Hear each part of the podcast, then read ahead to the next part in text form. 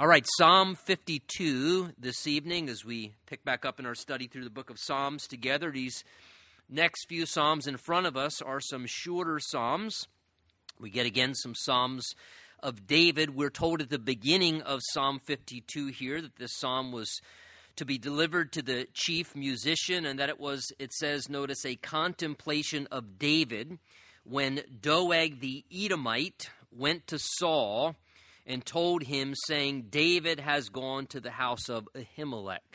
Uh, so this kind of tells us the backdrop. Uh, we don't always get the backdrop or the context of some of these psalms, but on occasion we do get, excuse me, some indication like this. So the setting of this psalm has to do something with the events that happened in 1 Samuel 21 and 1 Samuel 22, if you want to read that section at some point, just for sake of remembrance, it was during that time when, remember, David was on the run and David went to the house of Ahimelech, the priest, and was seeking to get some supplies for some of his men.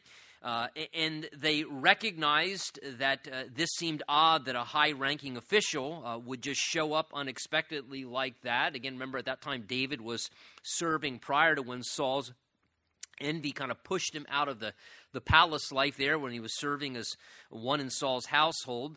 Uh, so as David shows up, they inquired, you know, what are you here for? And, and unfortunately, David wasn't very honest. Uh, though he was on the run from Saul, he said, I'm here on the king's official business. He sent me on an errand, and can you give me some supplies for, for some of my men? And David wasn't very forthright and honest in regards to what was going on at that time. And they complied, they gave him some supplies, but there was a man there, Doeg the Edomite, we're told who recognized that David was there. He knew at this time David was a fugitive and was kind of living uh, on the run. Saul's hatred was having David get chased down through the wilderness, wanting to put him in death.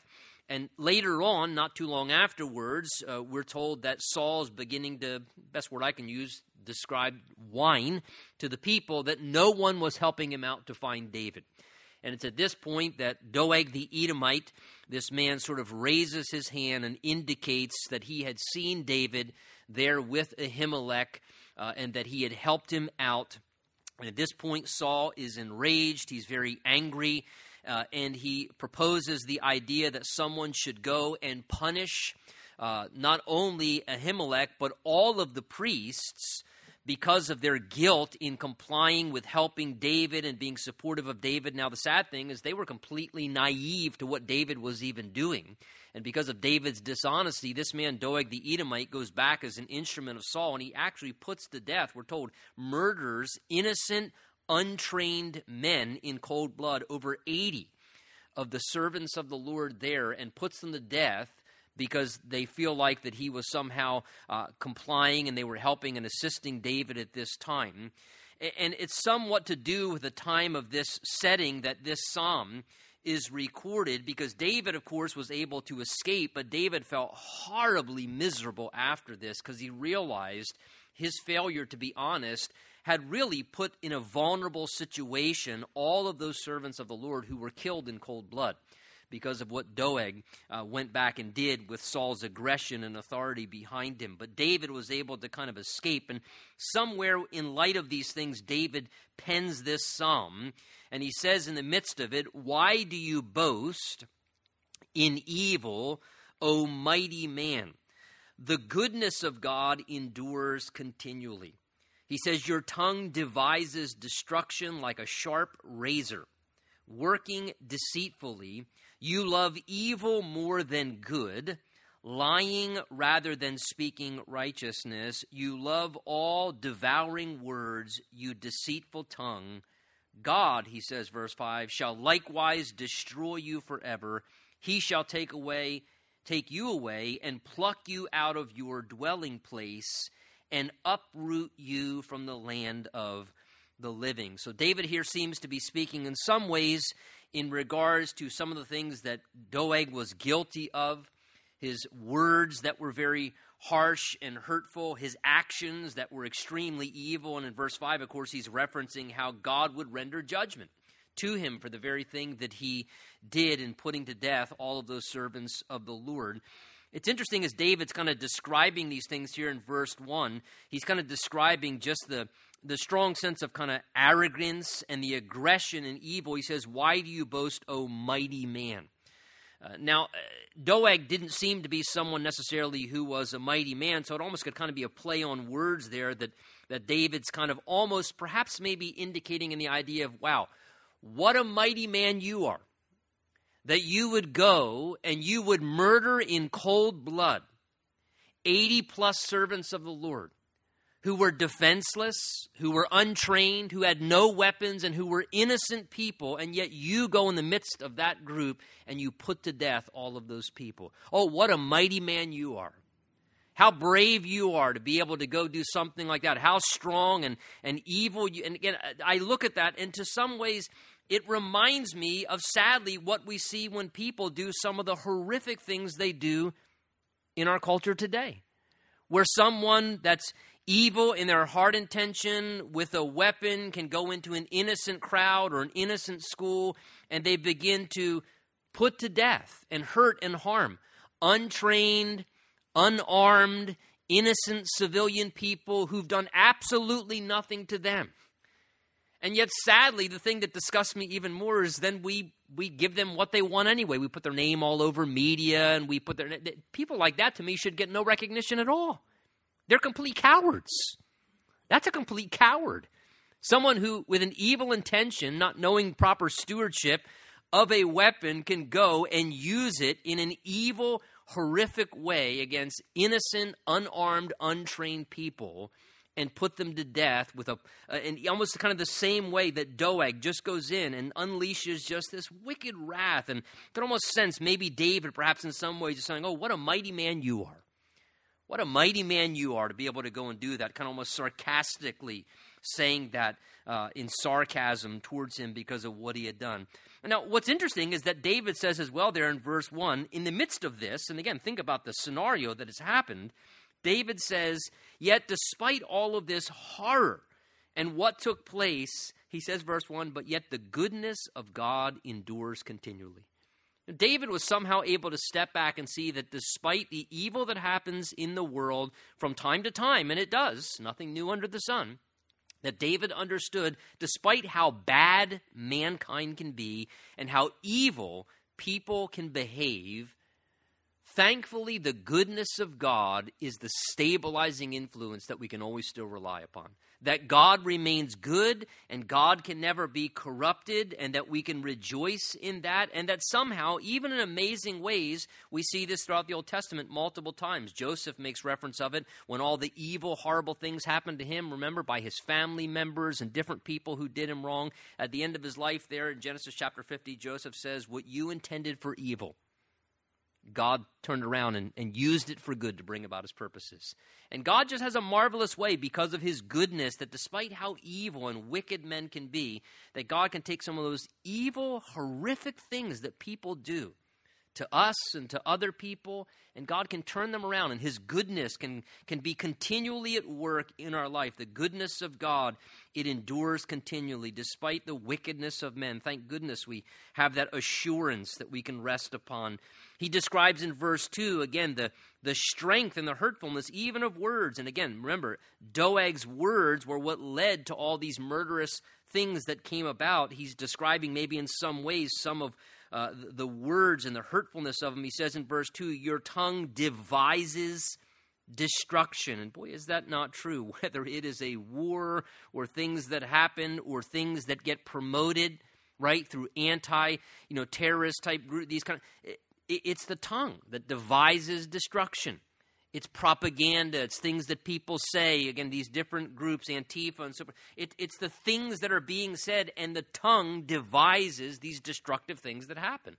It's the words of men. I mean, look through human history and, and look at some of the most horrific things that have happened. And has it not been the words of men and things that people say that convince people to do the most horrific things in culture? And he says here of Doeg, he says, Your tongue devises destruction. And then he describes it in a very picturesque way. He says, like a sharp razor.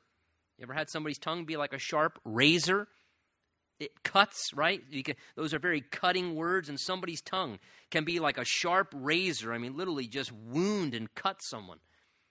and cause tremendous hurt and damage, working deceitfully.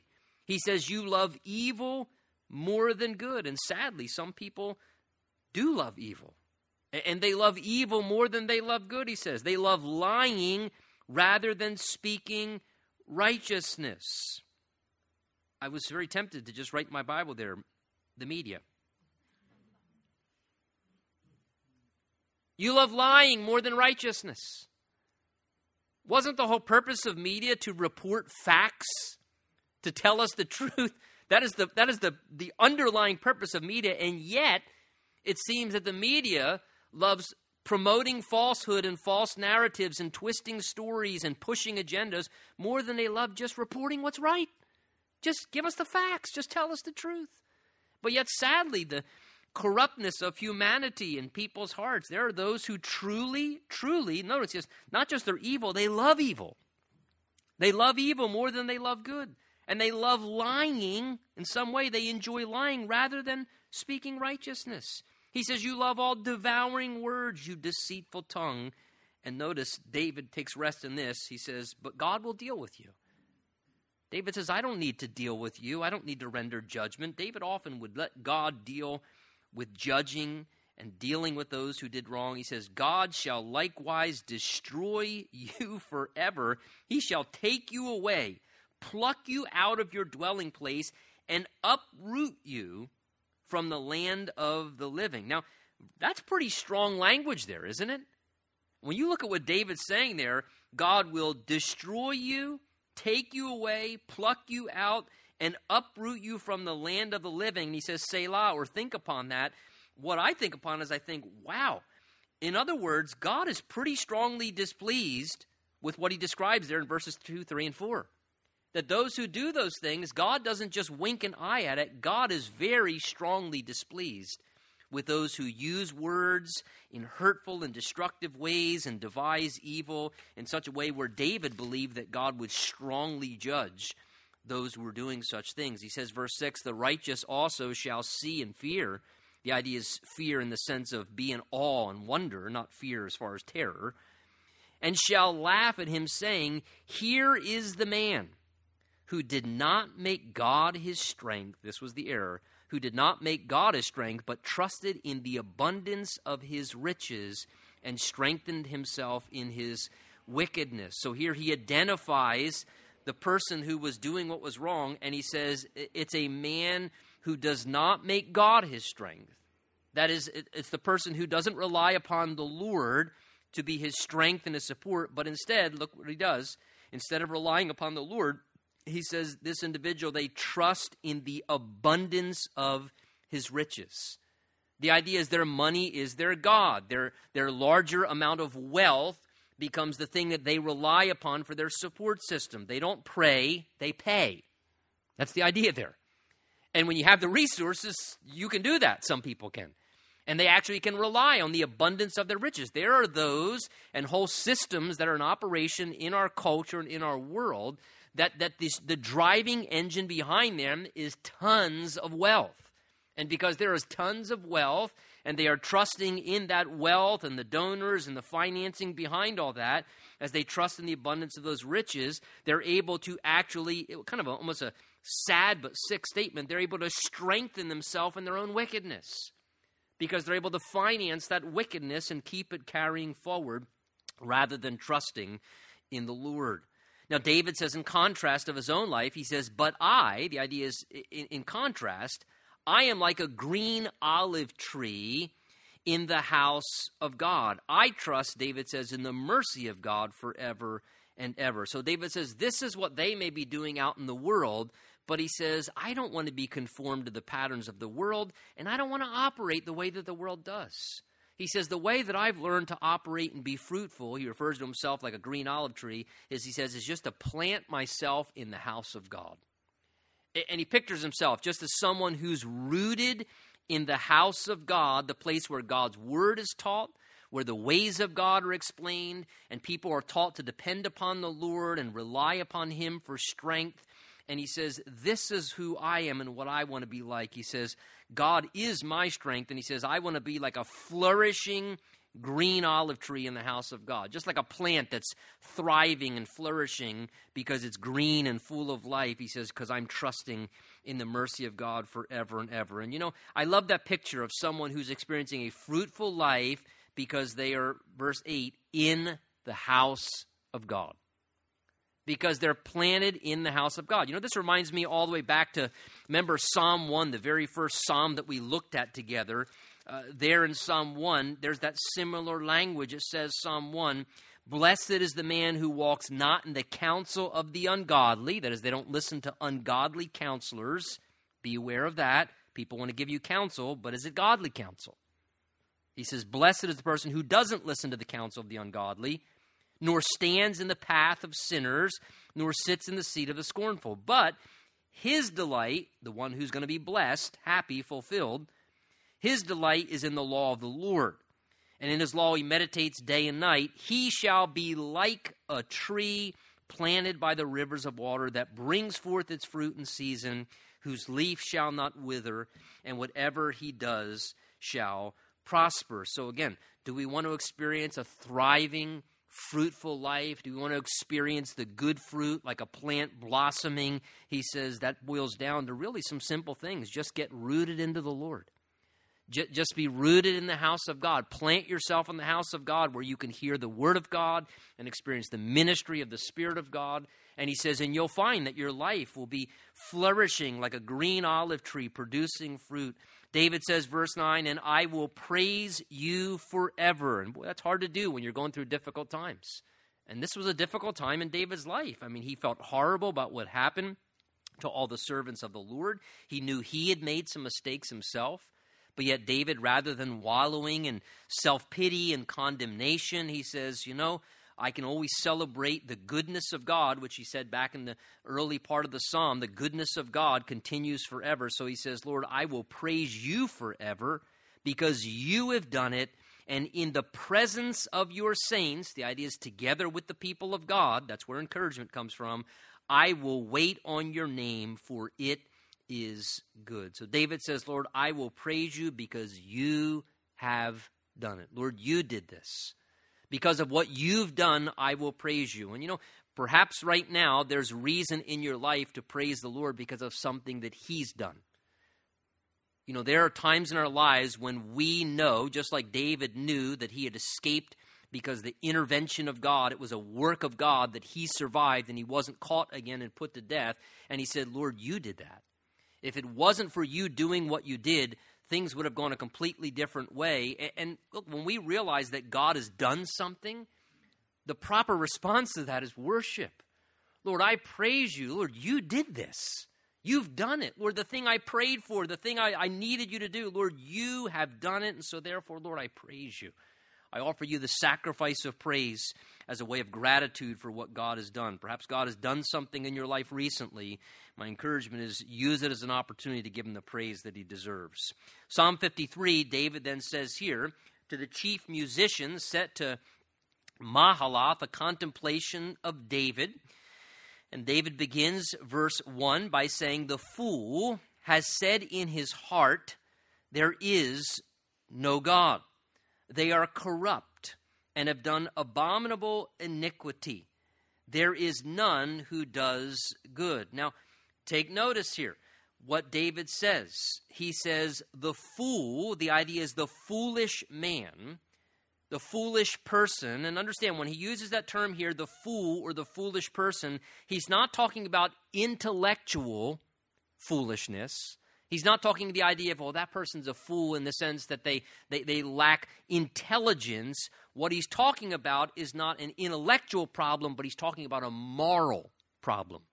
A person who's a fool not because they lack intelligence, but a person who God says is a fool because they lack moral rightness within their heart. Because you notice what he says there? He says, the fool has said what? In his heart. See, it's not a head issue, it's a heart issue.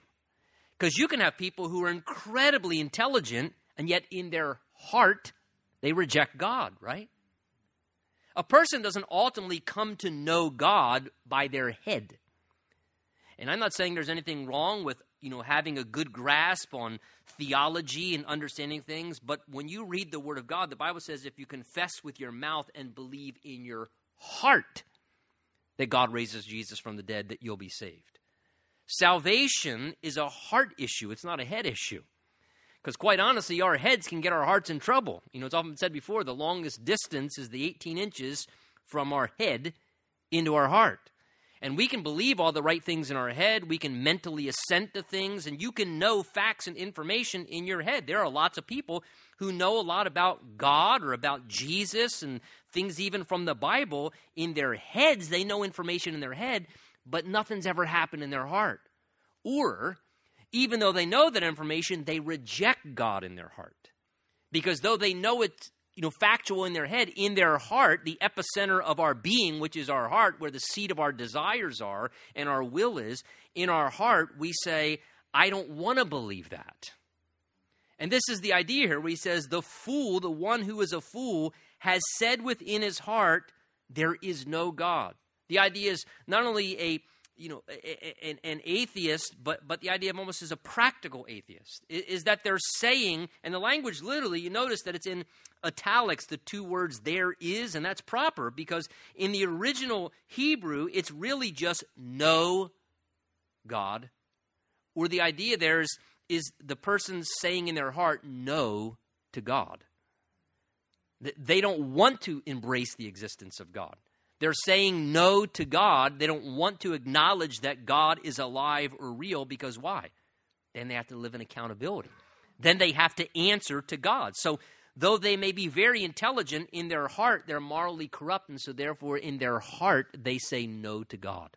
They refuse to acknowledge God. They refuse to acknowledge the existence of God or the authority of God because they don't want to answer to God because they love darkness and they want to continue in their sin and their selfish way of living.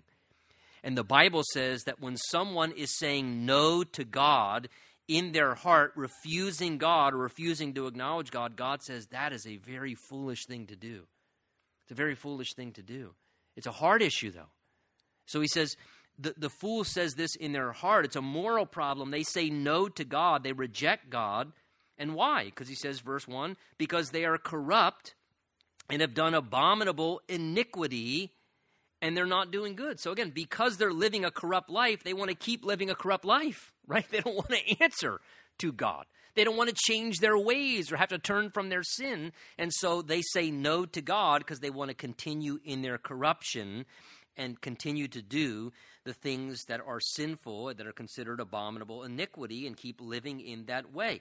And again, here you see this same connection. We mentioned this on Sunday morning in our study. Here's this picture again of belief being connected to behavior. Because, because the fool says in his heart, no God or no to God, as the result, notice how the atheist, the one who rejects God, behaves. They behave in a way that's corrupt, they do abominable iniquity, and they don't do any good. So, because they refuse to believe God in their heart, their heart then allows them to continue to be the God of their own life, and therefore they practice the evil that they want to practice, the very evil that their heart desires to do. So, again, if you don't believe properly towards God, you're not going to behave properly towards God. And so, this is the idea here. Jesus said that by our fruit we would be known. And because they're doing such things, they're indicating that they're simply saying no to God. Why does that person live that way? What's wrong with them? I can't believe they would live that way. Look, the root of the issue is that they're simply rejecting God. That's where we need to pray for them. God, help them to stop saying no to you. They're rejecting you in their heart. And because they're doing that, that's why they're behaving in the corrupt ways that they are. They're living in darkness. Now, verse 2 and 3, he begins to describe how all of humanity has this same initial condition. We're depraved, we're sinful from birth. Notice he says, verse 2 God looks down from heaven upon the children of men to see if there are any that is on the earth among humanity who understand. The idea is who automatically understand the things about God. To see if there are any on the earth who are automatically seeking God, that is, seeking God from birth. What's the answer? Verse 3 Every one of them has turned aside. The Bible says we all, like sheep, have gone astray. Every person has turned aside from God. They've together become corrupt. There is none who does good, no, not one. So, verse 2 and 3 simply speak of what we call the depravity of mankind. That is, that the Bible teaches that we are inherently sinful from birth, that Adam disobeyed God. God had said to him, In the day that you eat of that tree, you shall surely die.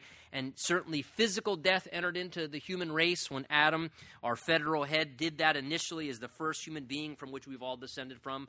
But not just physical death entered the world that time, but spiritual death happened. Because as soon as Adam disobeyed God, he went from walking in fellowship with God, right, to the next thing you know, he's hiding from God. And now he's sewing together fig leaves and he's trying to cover his shame because he has a sense of guilt and he's hiding from God. He's not in relationship with God anymore. He had lost connection. He had died internally, spiritually. And so Adam can only pass on to mankind what he possessed, which was physical life, which was temporary because he's now a mortal being. So we all experience physical death. And he could not pass on spiritual life because inherently he lost it in the garden. And so every one of us is not born connected to God. We're not born in right relationship with God. The Bible says that we are born under sin, that we're inherently sinful. Again, and this is God's assessment of us. And despite what our assessment is of ourselves, if we want to make ourselves feel good, it's much wiser to take God's assessment than your own. God's assessment is way more accurate than your own assessment of yourself. And God's assessment all throughout the Word of God, here it is again, verse 2 God looks down from heaven upon the children of men. What is God's assessment? To see if there are any who understand, that is, they understand the ways of God from birth, they, they seek God right away automatically. God's assessment, everyone, we're all included in that, everyone has turned aside.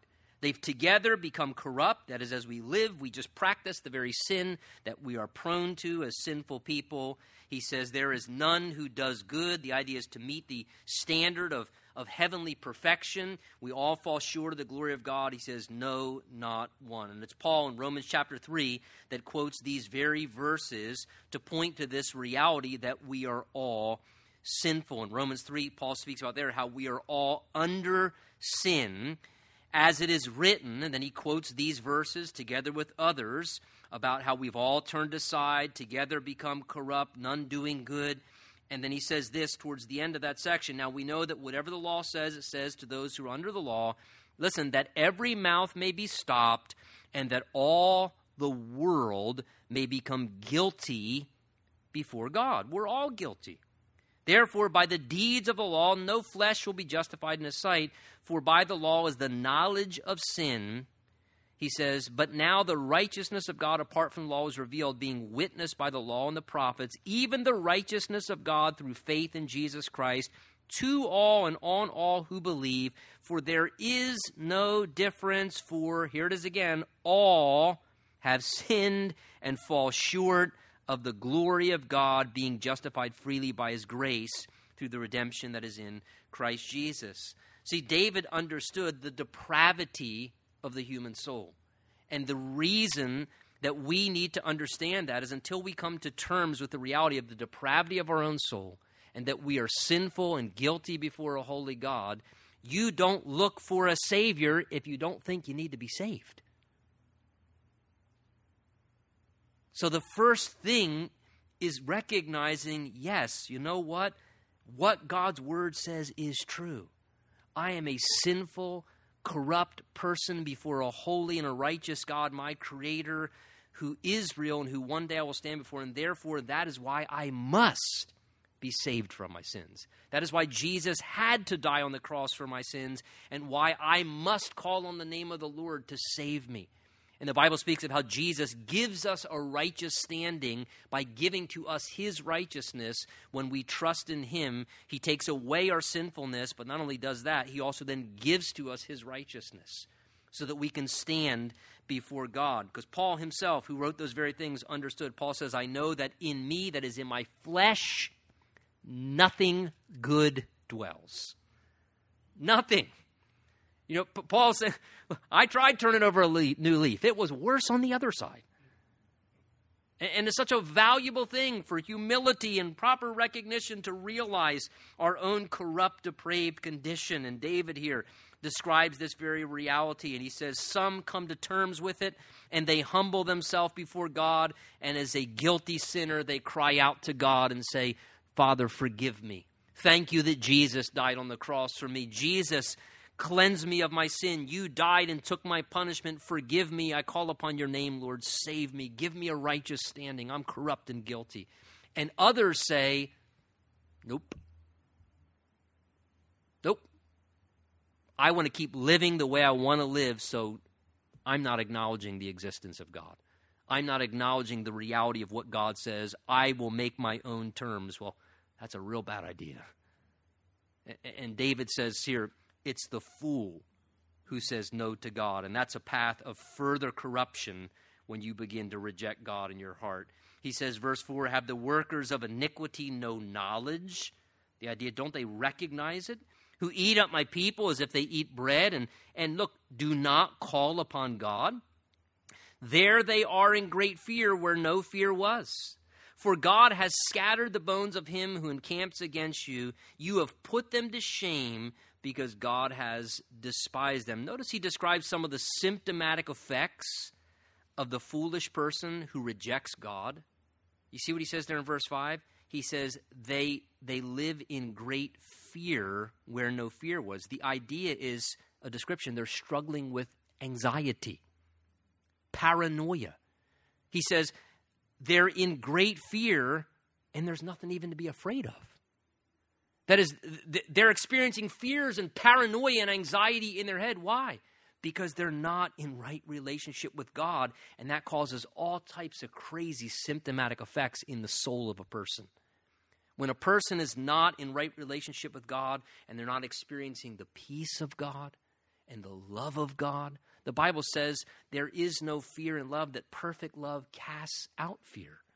That God hasn't given to us a spirit of fear. God gives us a spirit of, the Bible says, of power, of love, and of a sound mind. And one of the greatest blessings of being in right relationship with God, right, is, is having peace, man. Actually having peace in your soul and having mental stability and knowing that, that I have a father who's going to take care of me. So I don't have to be paranoid about everything. I don't need to go into fits of, of having anxiety attacks and, and, and feeling like everything's falling apart. And sometimes most of those things, they're, they're just unjustified fears. And people get overtaken mentally and emotionally, right, by anxiety. And just this grips people and causes all types of symptomatic effects mentally and emotionally. And he says, this is one of the things that happens. David says right here, they're in great fear and there's not even anything to be afraid of. They're dealing with that anxiety from disconnection from God. He says, verse 6 Oh, that the salvation of Israel would come out of Zion. That's ultimately where the Messiah would come. The salvation of Israel was a, a term referring to the Messiah, the Savior. David's longing for the Savior to come. When God brings back, he says, the captivity of his people, then let Jacob rejoice and Israel be glad. Psalm 54 gives us another backdrop once again it says that this psalm, Psalm 54, was when the Ziphites went and said to Saul, Is David not hiding with us? So this backdrop comes to us somewhere around 1 Samuel 22 and 1 Samuel 23, where David saw that the people were being attacked by the Philistines, and he asked the Lord as he prayed, Lord, should we go and help them? And understand, for David to go and help anybody at a time when he was on the run in the wilderness and trying to just stay alive, to his men, that sounded like insanity, right? I mean, David and his men were doing everything they could, living in caves and just eluding the pursuits of Saul. And, and David asked the Lord, Do you want us to help this particular group that's being attacked by the you know, Philistine people? And the Lord says, Yes, David, go and help him. And David, when he tells his men, his men were even not real supportive. They said, David, don't you realize we're doing everything we can to stay alive and you want to go do more? We're just barely getting by, and you want to take on new wars and enter into new battles, and we need help ourselves. And you want to go help more people. You want to stretch and you know expand our borders even more. And, and, this just seemed shocking to them. But David obeyed the Lord, and the Lord helped, and great victory came about, and David assisted and brought deliverance for them. And you would think they'd be incredibly grateful, right? And then David ultimately says, as he's hiding in the area of the wilderness of Ziph, he says, Lord, are they going to tell Saul where I'm at? And no doubt he's thinking, there's no way, not after what I did for him. Lord, after what I did for them, they would never turn their backs on me. I mean, I risked my neck for them. I helped them. I, I, I poured my life into them. Lord, they, they would never betray me after what I did for them. But, but I'm just checking, Lord, because I, I, I trust you more than anybody else. Are they going to rat out where I'm at, my position here? And the Lord says, actually, they are. They're going to betray you, David. They're, they're going to betray you and, and, and they're going to turn you over for their own advantage and, and they're going to be fickle. And sometimes people are fickle, right? Those that we think would never be fickle and turn against us and hurt us, maybe even after all you've done for them. But it's part of what happens in life. Look, I always have to encourage my heart when times like that happen to realize how many times are we fickle with the Lord? How many times does the Lord do such wonderful things for us and then we're kind of fickle with Him? and we turn our back on him. But this happens. And this was a time when kind of David went through a betrayal, a hurtful betrayal in his life. And this is where this stems from, as he, again, was almost taken down because of the betrayal of some of those who he had helped out. So David cries out to the Lord, right? He's in a situation where he realizes now he's in jeopardy. They gave away his position to Saul. So he says, Save me, O God by your name and vindicate me by your strength.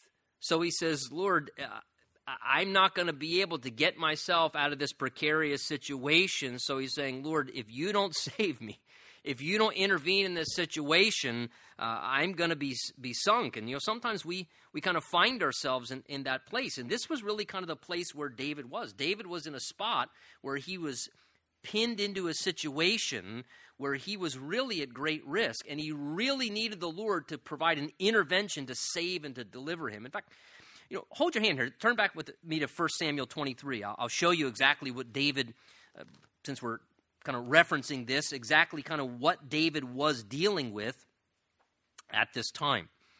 1 Samuel 23, turn back a few books. And toward the end of the chapter, because it's kind of a beautiful ending to this deliverance, because you'll see how God answered David's prayer and why David was praying, Lord, please save me. You got to intervene here. 1 Samuel 23, uh, it tells us, look with me around uh, verse 23. See therefore and take knowledge of all the lurking places where he hides. Now, this is Saul telling his men, go, go search him out chase him down. Look all the lurking places in the caves where he hides. This is kind of like the devil does with us. He comes searching us out, trying to find us to bring us down. And then he says, Come back to me with certainty, and I will go with you. And it shall be, if he's in the land, that I will search for him throughout all the clans of Judah. So they arose and went to Ziph before Saul. But David and his men were in the wilderness of Maon, in the plain of the south of Jeshimon. And when Saul and his men went to seek him, they told David, therefore, he went down to the rock and he stayed in the wilderness of Maon. So David's on the move. He's just a step ahead of Saul, just trying to keep his men safe. And when Saul heard, he pursued David in the wilderness of Maon. And now look, here's between what we call, we use the term statement between a rock and a hard place, right? This is exactly what's going to happen. Verse 26. Then Saul went on one side of the mountain and David and his men were on the other side of the mountain. So David made haste to get away from Saul, for Saul sent his men, and they were encircling David and his men to take them. But a messenger came to Saul, saying, Hurry, come, for the Philistines have invaded the land. Therefore, Saul returned from pursuing David and went against the Philistines. So they called that place the Rock of Escape. So here's David. He's on one side of the mountain. The Lord uh, says us that on the other side of the mountain is Saul and his men. And literally at the last moment, at the last moment, God supernaturally sends this messenger, it says verse 27, to Saul and says, Hey, I know you're close on David's heels. But pull off, man. There's another battlefront we have got to get out to. He says, verse 27, hurry, come. The Philistines have invaded the land. We, we can get David later. We got to pull off this and we got to go to another battlefront because the Philistines are invading the land. And Saul, think about it, as bloodthirsty as he was for David, it's hard to imagine, is it not Saul at this point saying, all right, just pull off of the pursuit of David. We'll just go fight the Philistines. They could. Saul had plenty of other men. You, this shocks me. At this point, Saul, in his deranged condition, would have said, "All right, five of you are staying here with me. We almost have this guy dead. We're going to get him. He's right, literally, on the other side of the mountain." But instead, it says what? That Saul returned from pursuing David. Why? Because God did something miraculous, right? God just intervened and did something in the circumstances. He did something in the mind of Saul and the men of Saul in such a way where God shut down something that could have completely destroyed and ruined David. And God is the best bodyguard there is.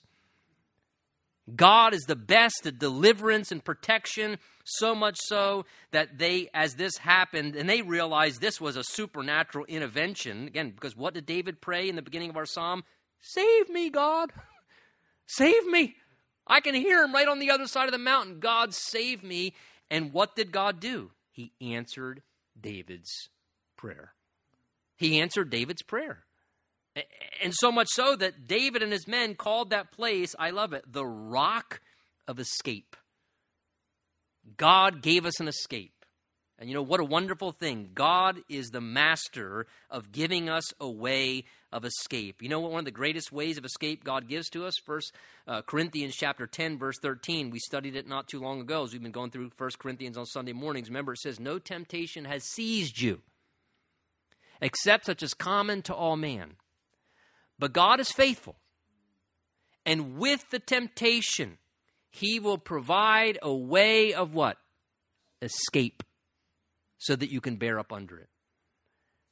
Look, we have an enemy who hates us just as much as Saul hated David, or worse, who's always hunting us down and trying to destroy us. Jesus told Peter, Satan, I mean, Simon, he said, Satan has asked for you that he may sift you as wheat.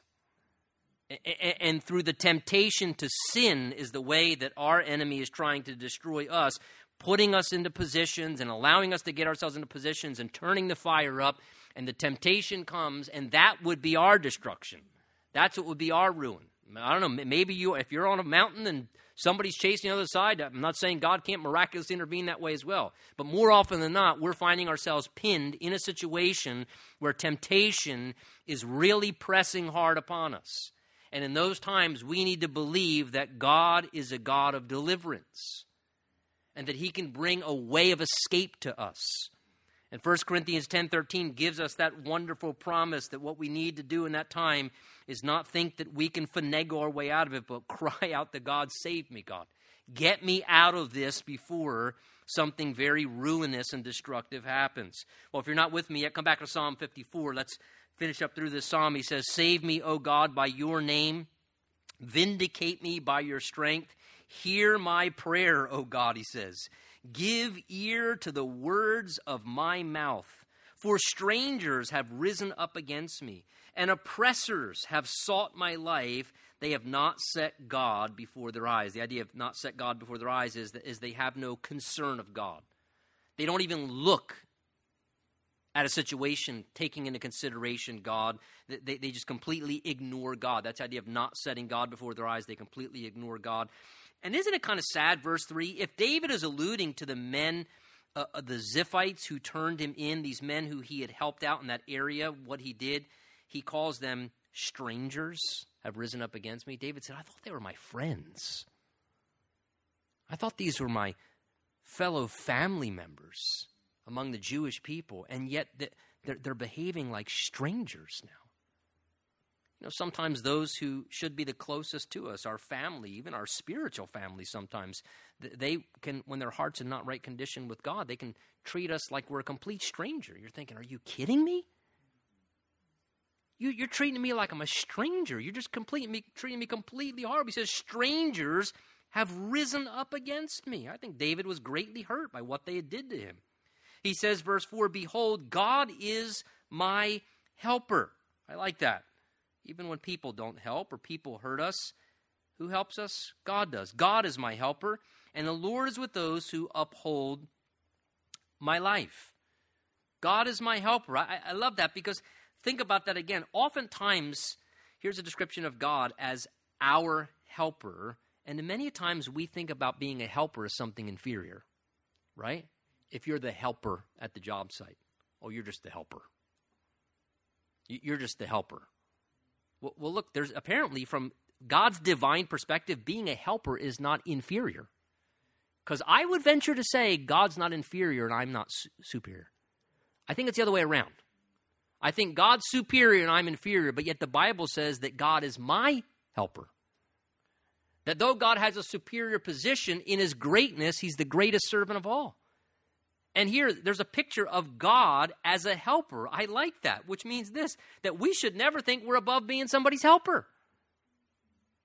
Let me say to you, ladies, to those of you particularly who are married, when the Bible says, you know, to be submissive to your husbands, to be supportive, to be cooperative, oh, that makes me seem so inferior. I'm not anybody's helper. This Genesis 3 stuff. God says he's going to make a helper for Adam. I'm nobody's helper. Not a helper. I don't want to be a helper. Well, look, God's a helper. God's a helper. Doesn't mean to be inferior. It just means that you realize the value of helping someone. God realized the value of helping David in this situation. God became David's helper. And that was very important. It was very valuable in what he did for David. You know, ultimately, what is the Holy Spirit referred to as by Jesus as the helper? Read John 14, 15, and 16. It's interesting. David says here, Behold, God is my helper. For you and I, that is literally true because God is our helper and He literally indwells us and lives within us as our helper. Jesus even said in John chapter 14, Unless I go away, the helper will not come to you, the Spirit of truth. So he referred to the Holy Spirit as our helper, the one who dwells within us to help us in relationship with God, to help us worship God, to help us walk with God, to help us overcome sin, to help us understand truth. The Holy Spirit is our internal helper. God, the person of the Holy Spirit, God the Spirit, becomes our helper and lives within us. And what a beautiful thing that God functions in such a way in our lives. David says, verse 5, and he will, notice, repay my enemies for their evil, to cut them off in your truth. Again, see what David's doing? David says, I'm not going to repay my enemies. David says, He will repay my enemies. Yes, they've treated me like a stranger, though they're my family and my friends who I helped out. But he says, you know what? I'm going to let God deal with that. It's not my business to go dealing, ret, you know, you know, retribution and vengeance upon people and all that kind of stuff. And again, that's why the Bible says, God says, "Vengeance is mine; I will repay." And look, the reason why technically we're not called to try and repay or bring vengeance upon someone when they do something wrong to us is the problem is is unlike God, we don't know how to do it in a very just way. See, God knows just how much is appropriate in his judgment, his punishment, his vengeance. God does it in a way whereby he is governed by justice and patience, and, it's a measured judgment. For us, we don't have the ability to evaluate that because our emotions are involved and our you know our humanity is involved and so therefore we just you know would handle in a very appropriate way so the bible says a much better thing to do is to just say god would you just deal with them god they deserve to be dealt with so god repay them deal with them do what's necessary and then our hands stay off of it many times we stay out of trouble that way we don't get the bad reputation people don't end up misunderstanding what we're doing. He says, Lord, repay my enemies, deal with them for their evil. God, what they did is evil. They deserve to be dealt with, but you repay them for their evil. And he says, Here's what I'll do instead. Verse 6, here's a better way to occupy your time. I will freely sacrifice to you. That is David staying focused. Lord, I can be bitter and angry and resentful, or I can just keep my eyes on the Lord and continue to stay in right relationship with Him. He says, I will freely sacrifice to you. I will praise your name, O Lord, for it is good. And then David says, as a word of celebration, as we just talked about, what he's done been done by him by God. He says, For he has delivered me out of all my trouble, and my eye has seen its desire upon my enemies. Boy, is that not true in some degree for all of us that God has delivered us out of our trouble? I assure you that there have been many times in your life, like in mine as well, when you were going through a very troublesome time and you cried out to the Lord, and maybe it was just a very simplistic prayer Lord, please help.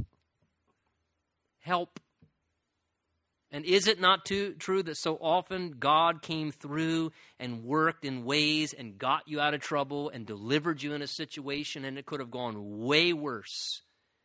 And God intervened like that rock of escape. God intervened, whether it was in the last hour, but God intervened and He spared you from a whole lot more trouble. And He made things go in a completely different way by His miraculous, loving intervention. When we call upon the Lord, He answers. And that's why our hearts should be as David's heart here. Lord, He says, I will freely sacrifice to you and praise your name for its good. Let's stand together and let's